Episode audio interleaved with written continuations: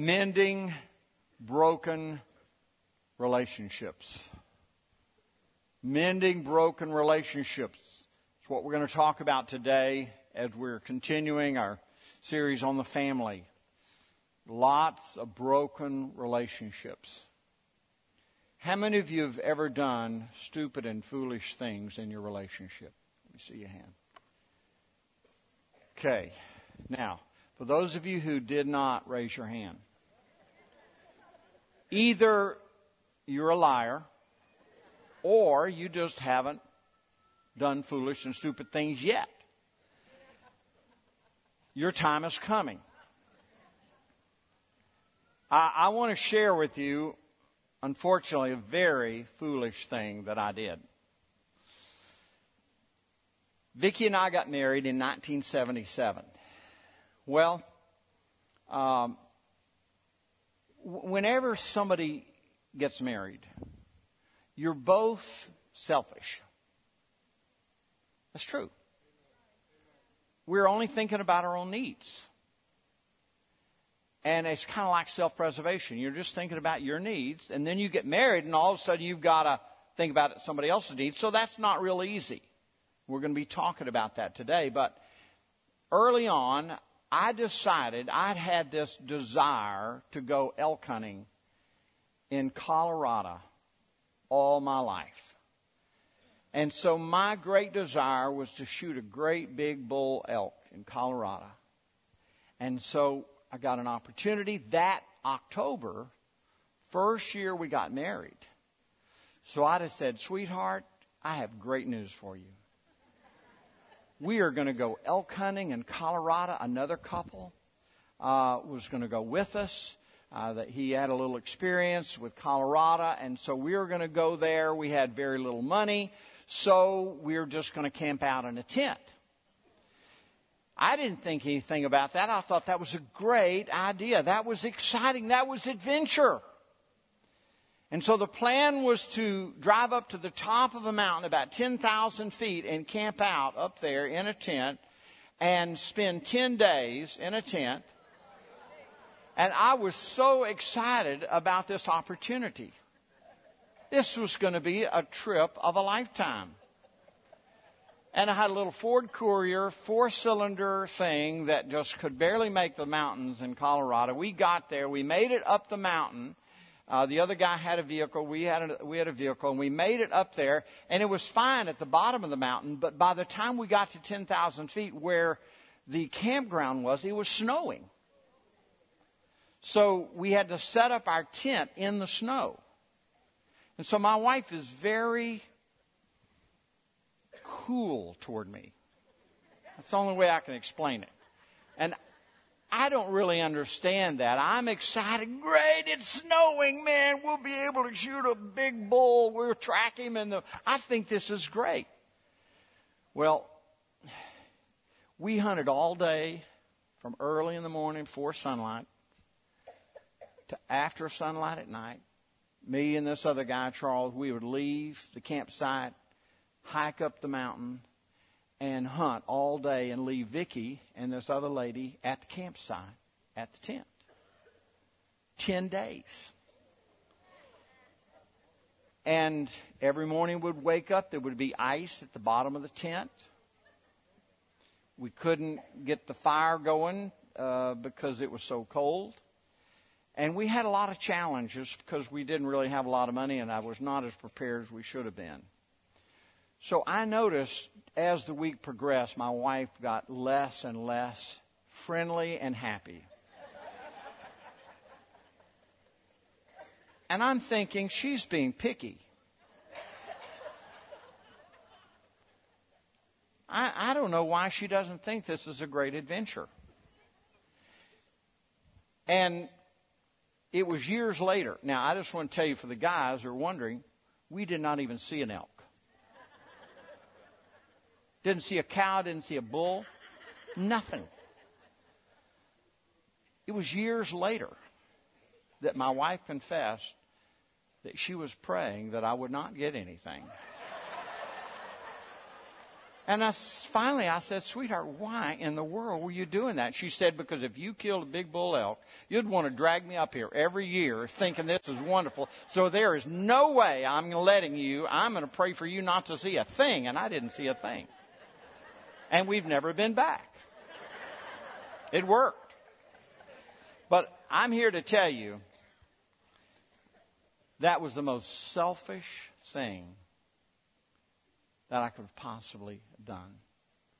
I cannot even believe that I was so thoughtless, foolish, and selfish. And I say that because I was really only thinking about my needs, what I wanted.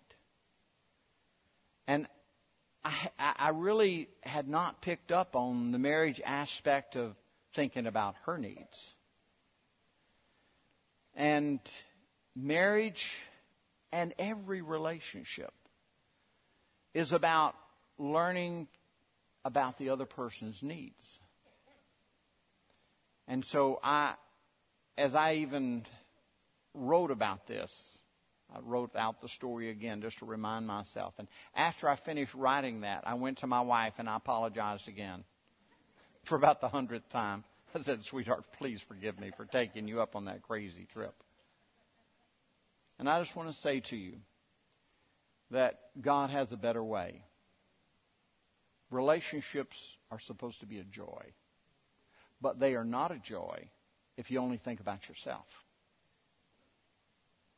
You're selfish minded, self centered, focusing only on what you need, you're going to have a miserable life.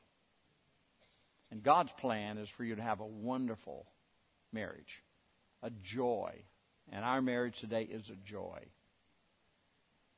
And I want to help each one of you today. I want you to see the principles of God's Word that teaches us how you can mend any broken relationship. And this is why it applies to marriages, but it applies to every relationship. You may have a broken relationship between the parents and your children. You may have a broken relationship with a good friend, maybe your boss. Whatever it is, God can mend broken relationships. But you have to look at God's Word, see His principles, and then begin to implement those principles. So if we're going to look at mending broken relationships and how we do that, the very first thing we want to talk about, and that is begin looking out for other people's interest. Say that with me, would you? Begin looking out for other people's interest. Now, admittedly, this is not something we do naturally. We don't just think, wake up one morning and we start thinking this way. This is something God has to work into us. So I'm going to read to you a passage, really a key passage from the book of Philippians. We're going to go from verse 1 to verse 8, and we'll be taking and breaking this down uh, as we look at it, but I want to get at the whole picture first. Let's go from verse 1 all the way down to verse 8. Is there any encouragement from belonging to Christ? Any comfort from His love? Any fellowship together in the Spirit? Are your hearts tender and compassionate? Then make me truly happy by agreeing wholeheartedly with each other, loving one another, and working together with one mind and purpose. Verse 3.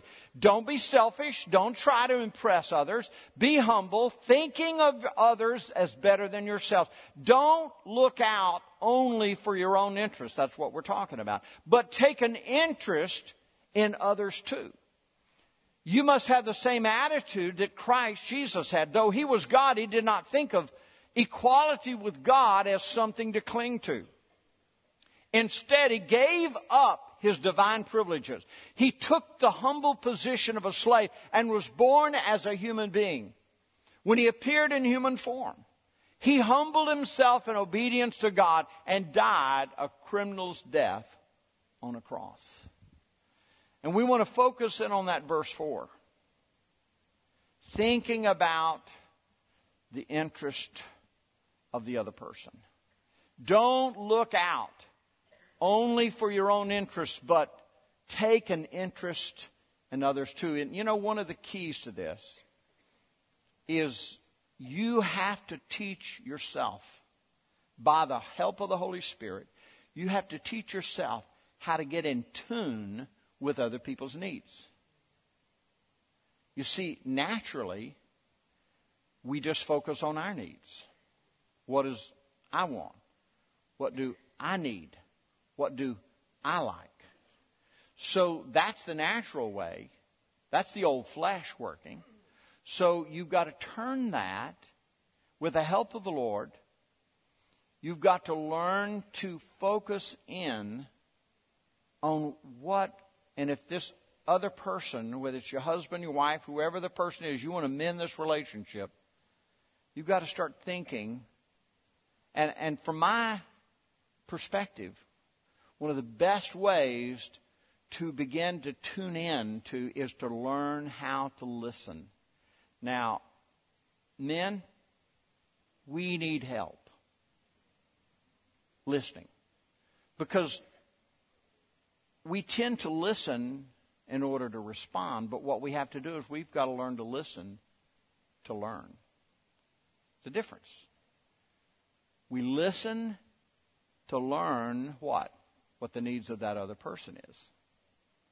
And you literally have to train yourself. Train your ears.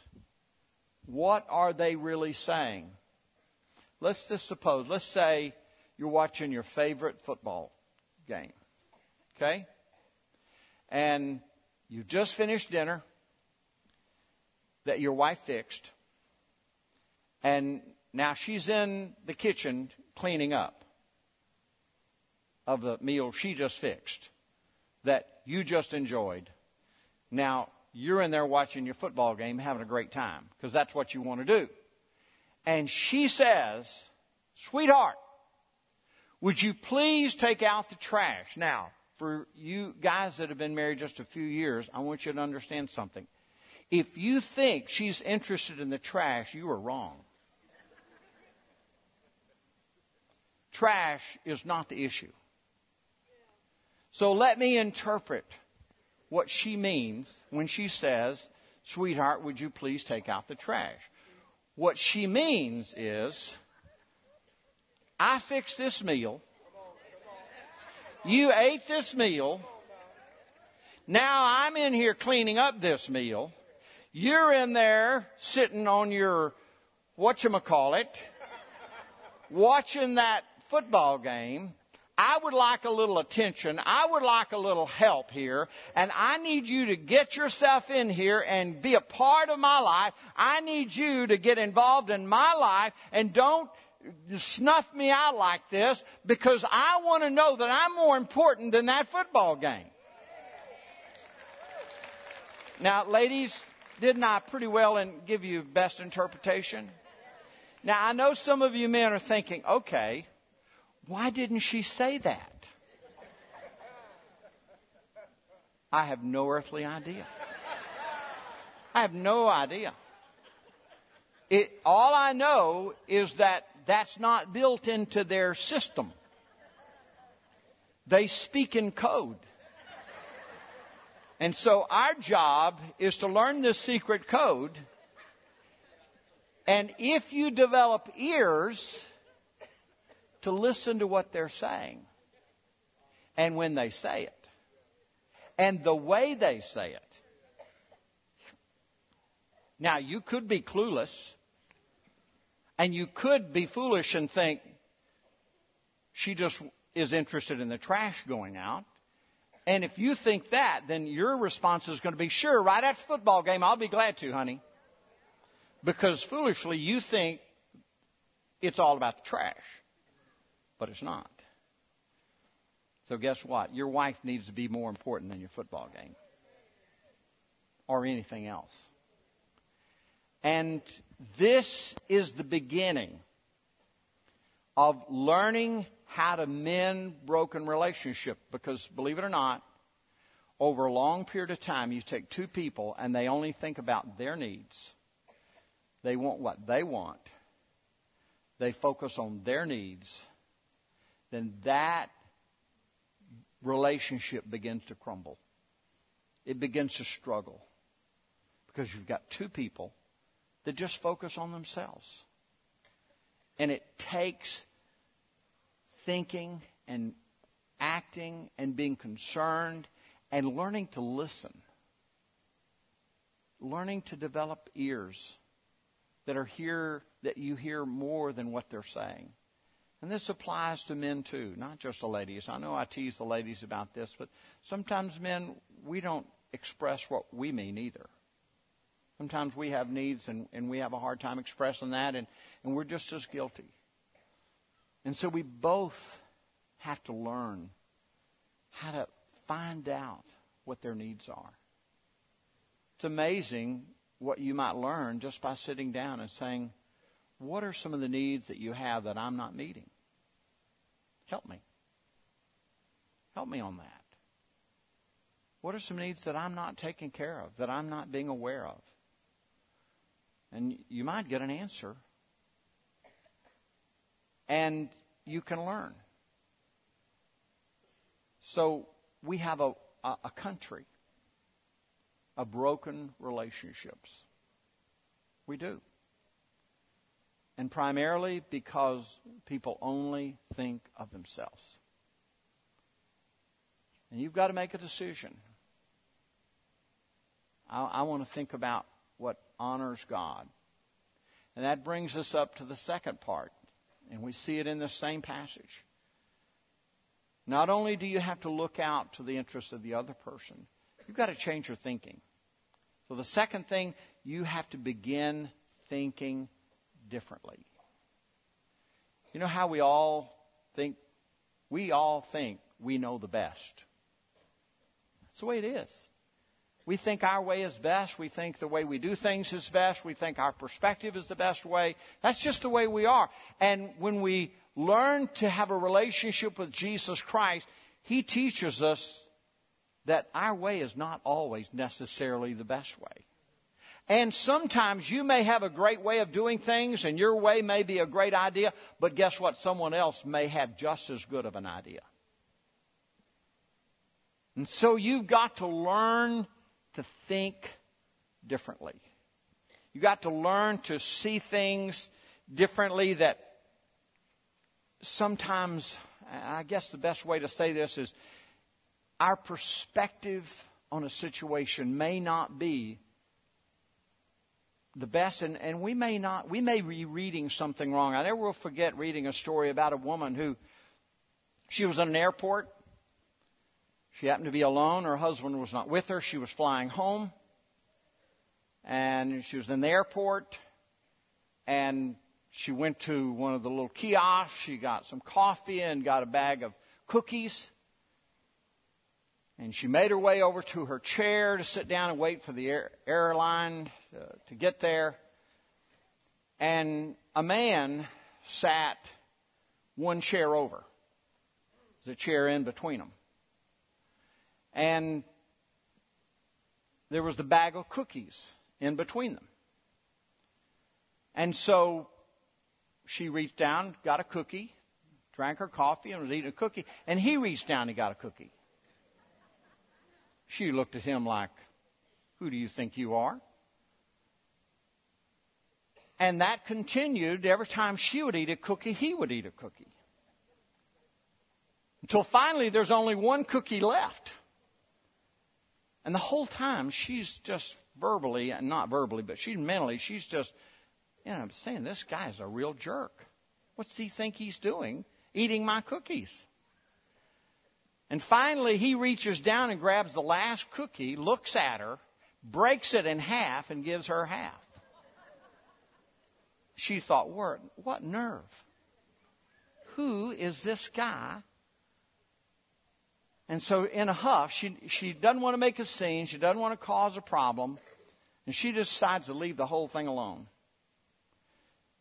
Her plane is called. She gets in the airplane, sits down at her seat, opens her bag, and there is her box of cookies.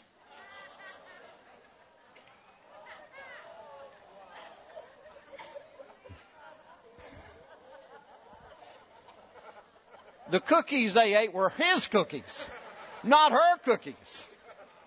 He was sharing with her.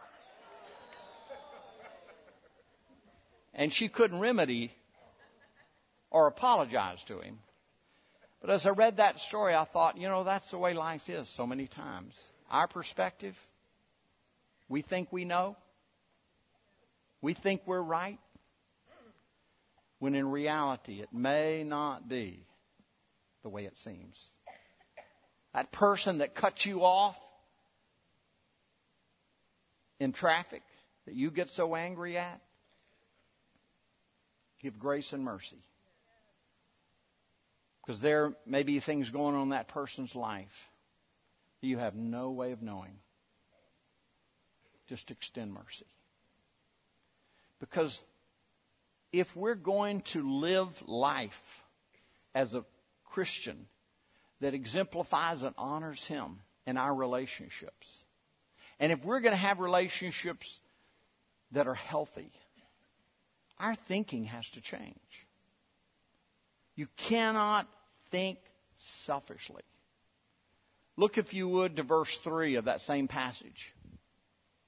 It says, Don't be selfish.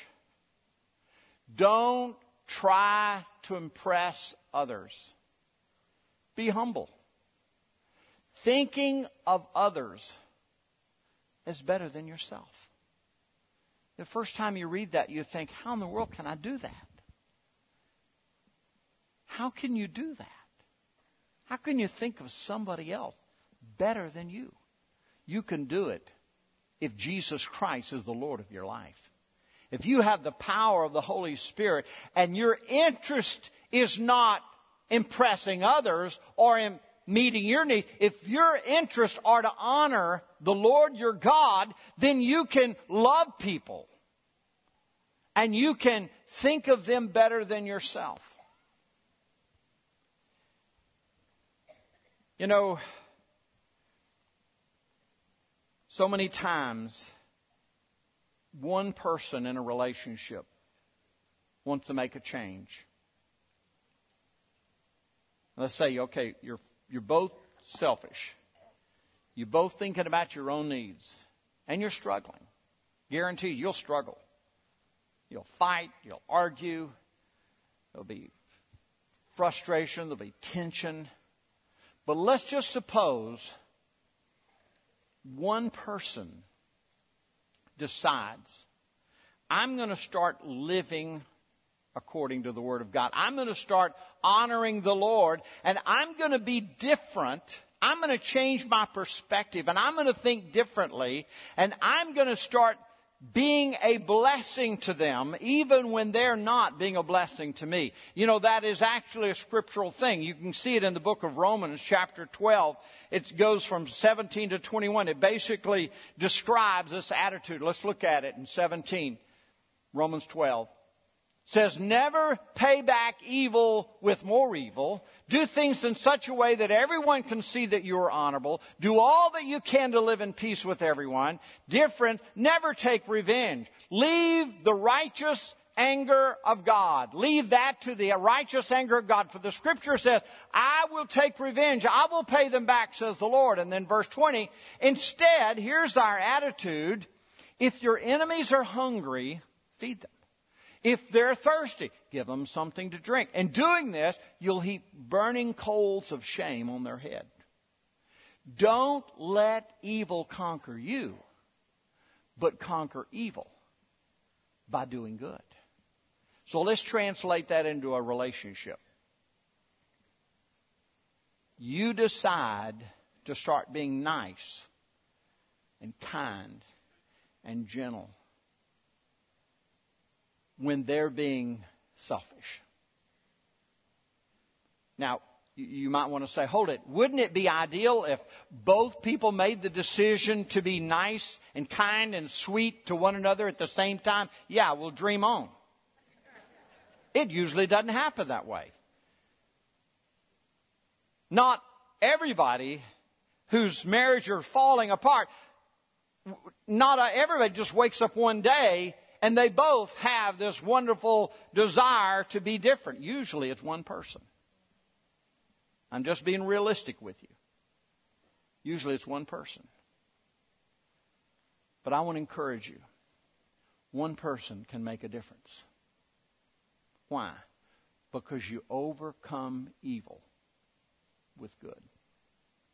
You bless those who curse you. You do good to those who are not good to you. And in doing so, and I love that phrase, you heap coals of shame on them. What's going on? It means, let's say, when you ask your husband to take out the trash, let's say they don't respond well.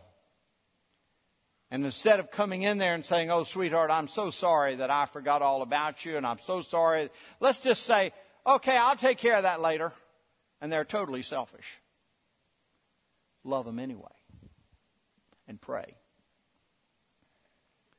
Somebody has to stand in the gap and begin turning the ship around.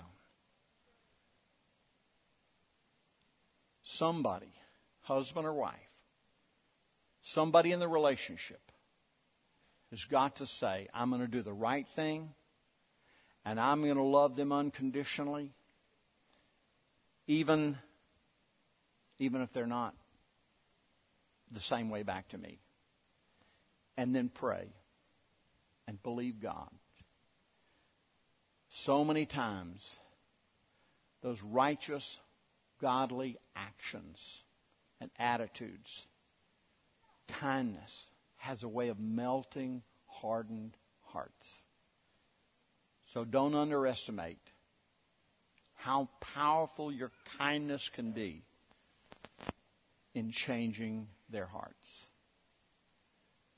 And don't because you know what happens normally unfortunately what happens is that you two people they're struggling their marriages are falling apart they're both mean to one another they're both uh, selfish they're both want what they want and they both have this attitude that well when he changes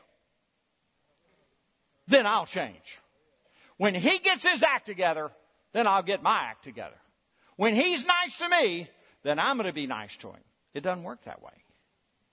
One person is going to have to step out there in the gap and be kind and be gentle. Somebody's going to have to do that because the truth is, if you don't change your marriage, your relationship, it's not going to change. And that leads us back to the last thing that I see in this passage, and that is give up on always being in the right. Give up on always having to be right. Let's look at the next passage because it now teaches us about Jesus and his attitude. Let's pick up at verse 5 all the way down to verse 8. It says, You must have the same attitude that Christ Jesus had. Though he was God, he did not think of equality with God as something to cling to. Instead, he gave up his divine privileges. He took the humble position of a slave and was born as a human being. When he appeared in human form, he humbled himself in obedience to God and died a criminal's death on a cross. The key that I see there is in verse 7. It says, instead, he gave up. He gave up his divine privileges. He was King of kings and Lord of lords. And he gave that up so that you could have a new life.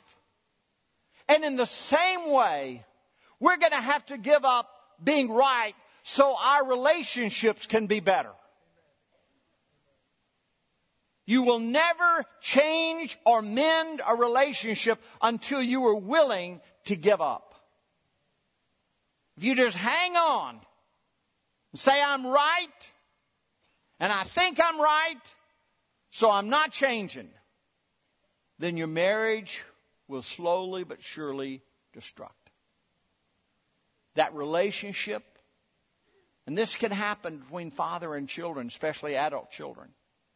I see a lot of estranged relationships where uh, the mother and the father are strained or estranged from their children, grown up children. And they both kind of get in their corner and they both believe they're right over some silly issue. And sometimes they stay apart from one another for years. Years. And I just want to say, you've got to give up. Give up having to be right. Give up having to have the other person to apologize. It's not worth it. God desires marriages, relationships to be healed. We have a, a couple in our church. We asked them because we knew personally the life and the testimony, and we've seen this testimony lived out the last few years. And so we asked them if they would share their testimony. And so we would like you to see that testimony right now. The lights down, show the testimony.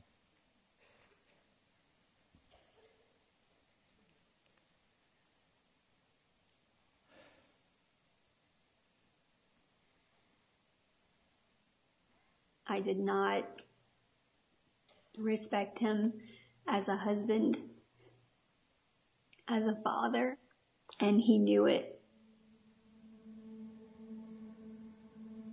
We met and got married when we were fairly young. We had three little boys within five years. All three were preemies with extended hospital stays. So that added some stress to the marriage because I felt all three times just so alone. Well, I was very selfish, self-centered. I was all about making me happy. It was, it was, I had three kids and a wife. Uh, I had two full-time jobs that took up, obviously, a lot of my time. But my time off, instead of being a father and a husband, I thought just being a provider was enough. I basically had to be mom and dad. So I just got used to being in charge. I'd play golf. I, you know, any spare moment I had, I was doing something I wanted to do instead of spending it with my family. My kids and I, we vacationed without him. Basically did everything a single parent household would do. Honestly, I don't really think he wanted to be involved. at all. So it wasn't very difficult for me to just do it by myself. But not very long after our third son was born is when our marriage got extremely rocky. Some mistakes were made, became a huge turning point in our marriage. When our marriage hit the rocks about four and a half years ago, I remember God taking me to my knees. I remember praying to Him and we had to decide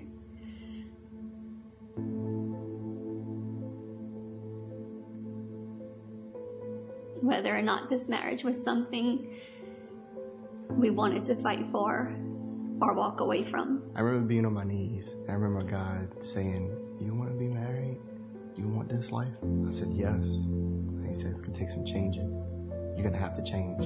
So I knew I'd have to have an open heart and an open mind. But I was willing to do it because I wanted to save my marriage. I was willing to do whatever it took.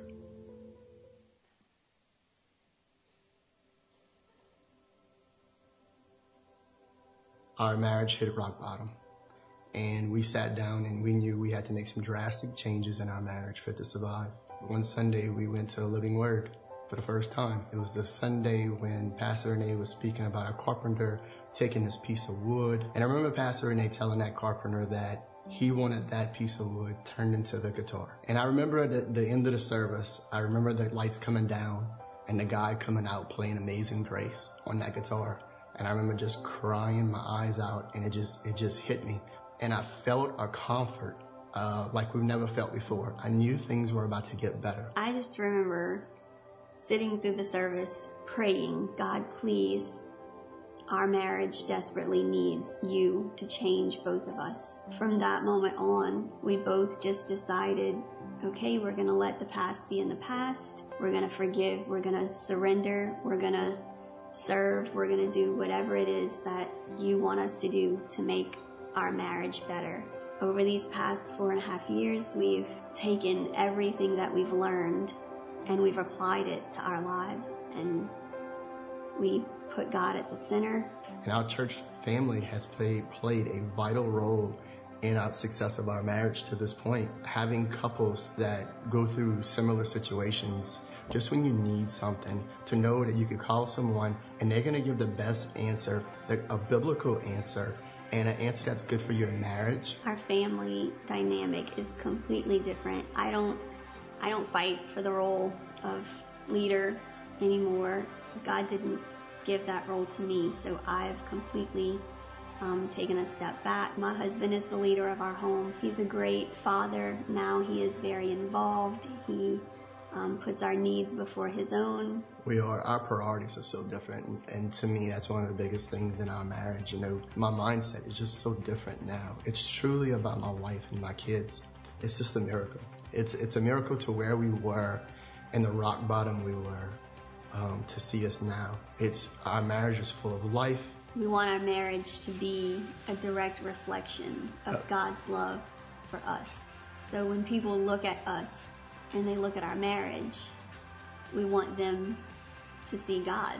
We hear a lot about the way Jesus loved his church and how we're supposed to love our wives. And that's one thing I looked at is how I was treating my wife. I wasn't respecting her like I, I, I should have. The more I get into the word and seeing the way Jesus led as an, as an example, how he loved the church, it's opened my eyes to the way she should be treated. And um, I take that role very seriously now. I want to treat my wife like Jesus treats the church.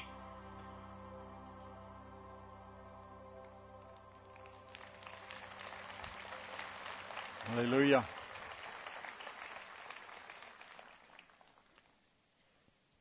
Marriages, relationships are intended to be good. This morning, as I was praying, I saw a chest beautiful chest. And that chest was wrapped in chains. Said, Lord, what is that? He said, That chest contains the joy, pleasures, the wonderful things that God intended for relationships. But the enemy, he wraps that thing up with chains bondage, anger, bitterness, resentment. And we become bound in that relationship. We have to ask Jesus to break those chains. And then that chest is open and you enjoy really what God intended. It's supposed to be that way. It's supposed to be great. But you have to be willing to ask Jesus to break the chains and then follow his principles that we talked about. You know, in Robbie and Tanya's testimony, they exemplified all the principles that I talked about. They made that decision. One of the prime decisions was on the husband's part, on Robbie's part. And I want to say this that it wasn't just employing principles, but the church, the local church, becomes a vital part of a dramatic change in your life. And it's not just, it didn't just say, oh, I believe we're going to come to church one time a week and then see a change. No, they fully jumped in. Robbie was involved in everything he could get involved in, and she was involved in everything she could involved in women, women's ministry and whatever she could do, and they were both served and they, they got in there, and that helped them to be able to have a connection. And they got their kids involved. And I just want to say to you that that's his plan. The church needs to be a vital part. That's what we want to do. We want to be a blessing to help marriages do well. I believe that many, there are many good marriages in this church, strong marriages. And I just want to say, I commend you. I bless you. I thank God for so many strong, godly marriages and relationships in this church. But we also have some that are hurting. Also have some that are struggling. And it is the heart of our Heavenly Father. That, that those chains would be broken and that you would begin to walk in that relationship. Where we would begin to be interested in the needs and interest of the other person. That we would begin to change our thinking by learning to listen what the needs really are. And that we would begin to invest in that other person. And we would begin to give up our ways.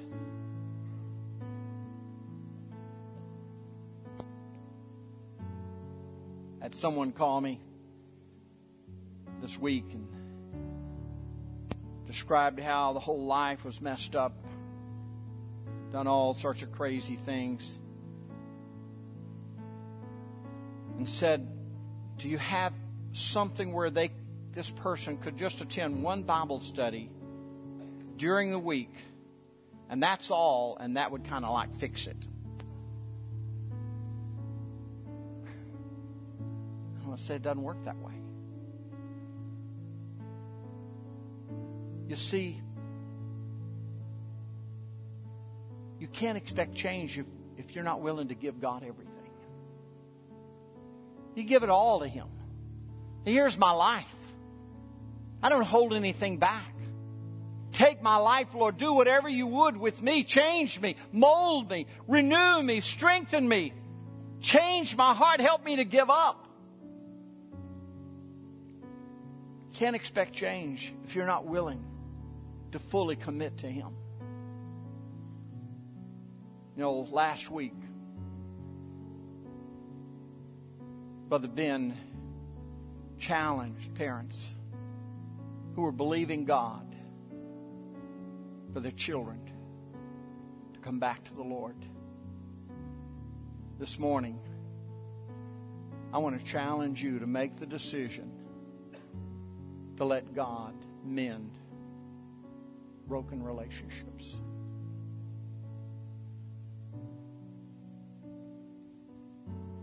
If you've got a good relationship, God wants to make it better.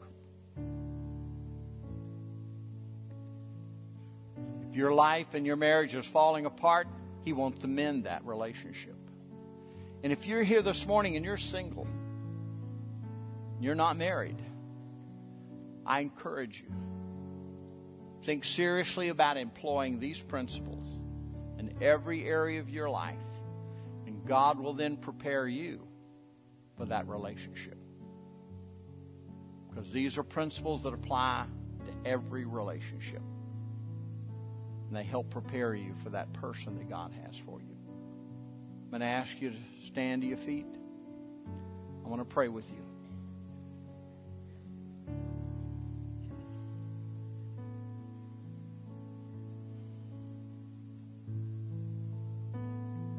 Lord Jesus.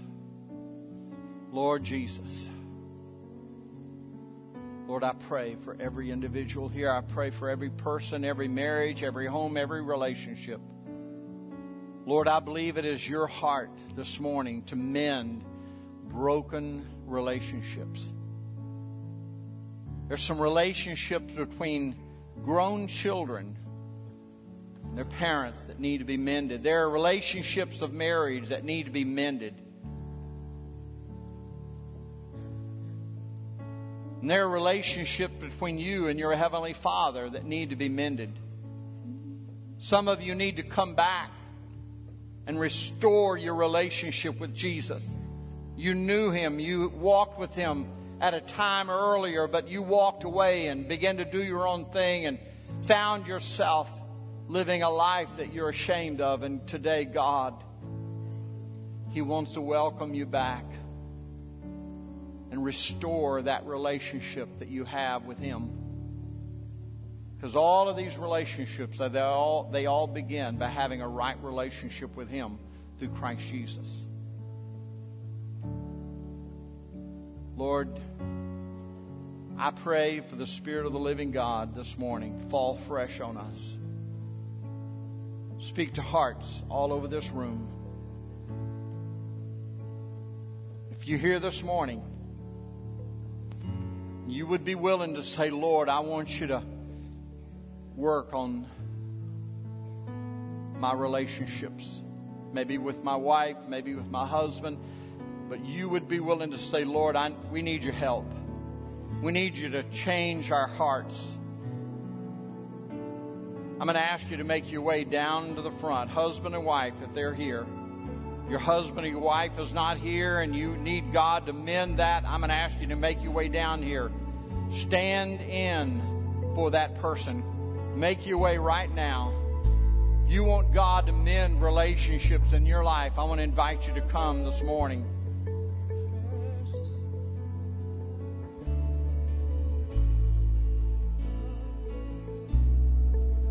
You say, Well, I, I, don't want anybody to know that we're struggling. Well, forget about what everybody else thinks. It doesn't matter. They don't have to live your life, they have their own problems. Quit worrying about somebody else. Let's believe God this morning for God to restore our relationships, for God to mend our relationship, for us to begin to think about the other person it's time for us to cry out to God and say, God, I want to do this your way. I want to do it your way, Lord, not my way.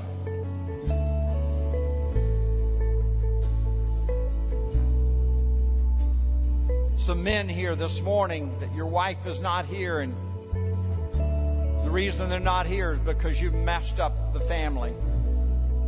God wants you to repent today and come back to Him so, and let Him heal that relationship. Even though you may think it's impossible, God can do it. I'm going to ask the whole congregation, as you're considering coming down, I'm going to ask we would sing this Come to the altar. Let's sing it before the, the Lord. Altar, the Father's arms are open wide. was born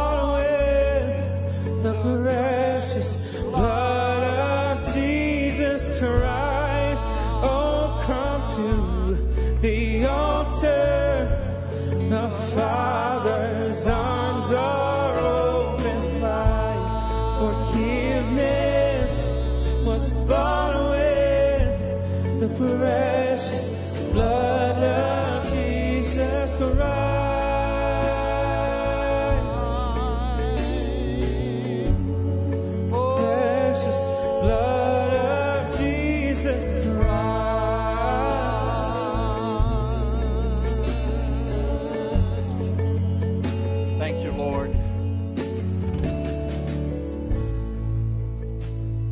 ask you to pray out loud. If you didn't come to the front, but you want to pray out loud with us in agreement, I encourage you to do so. Let's pray.